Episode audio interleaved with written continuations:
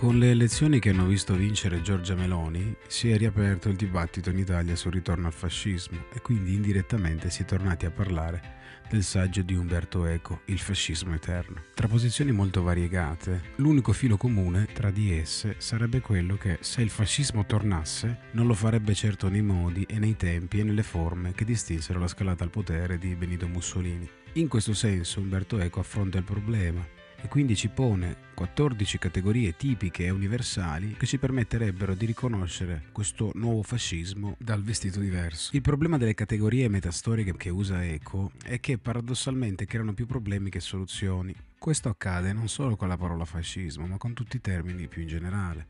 Quando una parola infatti viene utilizzata in termini troppo estensivi, si rischia, come dire, di non cogliere nel segno. Un esempio calzante che può far capire quello che intendo è il termine mafioso.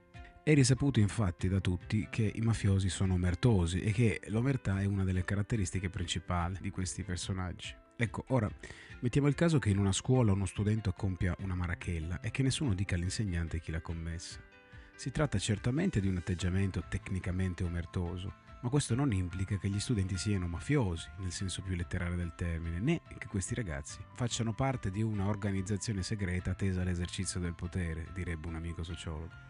L'essere omertosi non è caratteristica esclusiva del mafioso, è anzi una caratteristica condivisa dalla cultura italica più in generale. Se io quindi guardassi questi ragazzi e dicessi loro che sono mafiosi, non risolverei il problema e non saprei chi è che ha commesso la marachella e avrò quindi un gruppo classe che in qualche modo eh, si sentirebbe gratuitamente offeso. In questo senso lo storico Emilio Gentile, tra i maggiori studiosi italiani ed europei del fascismo, ritiene che quando si parla di fascismo lo si debba fare nella misura in cui esso si riconduca al fascismo storico che nasce nel 1919 e che muore, mi sia concesso questo termine, nel 1945. Gentile risponde dicendo che se esiste un fascismo eterno, allora significherebbe implicitamente sostenere che l'antifascismo nel 1945 non ha vinto, ma che è stata solo una tregua passeggera e agli occhi di giovani sprovveduti ciò potrebbe dare a questo fascismo una legittimazione attraente, un fascismo che vince sempre, imbattibile, quasi che esso faccia parte di noi. E quindi proprio o improprio parlare di fascismo eterno, o è forse più chiaro e più legittimo, storicamente parlando, rifarci al fascismo nella sua veste storica e quindi di un evento accaduto più di 75 anni fa? Fatemi sapere cosa ne pensate.